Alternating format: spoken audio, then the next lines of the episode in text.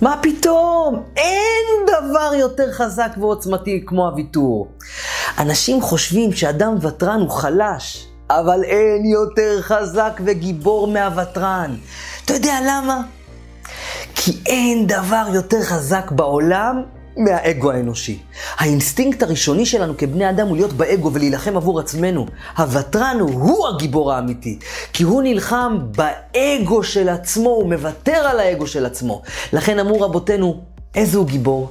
מי גיבור? הכובש? לא אמרו הכובש מלחמות, הכובש את יצרו.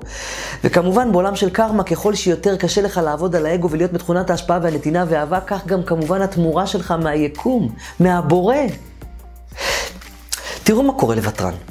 הוא מקפיץ את הראש והכתפיים, נכון? מה הוא עושה? עזב, אחי, עזוב, אני מוותר. הוא, הוא, הוא כאילו מוריד עול מעל עצמו, נכון?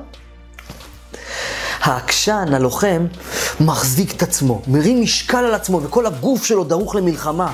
סוחב על עצמו משקל, מה שלא בריא לא לגוף ולא לנפש. הוותרן מוריד מעל עצמו את הנטל והעול, ונשאר שלו, בריא, בגוף ונפש. אז תגידו לי, אתם, מה עדיף? אגו ואולקוס? או להיות ותרן, בריא ומאושר. ואני לא מתכוון לוותר על אם פגעו בך ויש לך צדק לדרוש. אני מדבר על מלחמות אגו מטופשות של בני אדם. אז תעשו ככה. תורידו מעל עצמכם את העול, מעל הכתפיים. תהיו מאושרים, שלווים. ויתור, המפתח הכי גדול בעולם לאושר ושמחה.